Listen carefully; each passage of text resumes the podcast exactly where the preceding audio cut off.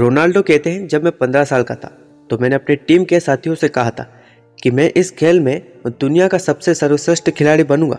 तब वो मुझ पर हँसते थे और मेरा मज़ाक बनाते थे। सबसे बड़ा रिस्क, कोई रिस्क ना लेना, केवल एक रणनीति जिसका फेल होना तय है, वह है रिस्क ना लेना। जेफ बेजोस कहते लोग सबसे बड़ी गलती यह करते कि वे ज़बरदस्ती किसी चीज़ को अपना पैशन बना लेते, जबकि आप अपने पैशन को नहीं चुनते। आपका पैशन आपको चुनता। जेफ बेजोस कहते सिर्फ़ पाँच साल मेहनत कर लीजिए। आपकी पाँच साल की मेहनत आपकी ज़िंदगी बदल देगी। हुसैन बोल्ट ने तीन ओलंपिक गेम्स में आठ गोल्ड मेडल जीते। तीन ओलंपिक गेम्स में सिर्फ़ 115 सेकंड दौड़कर इन्होंने आठ करोड़ रुपए कमाए।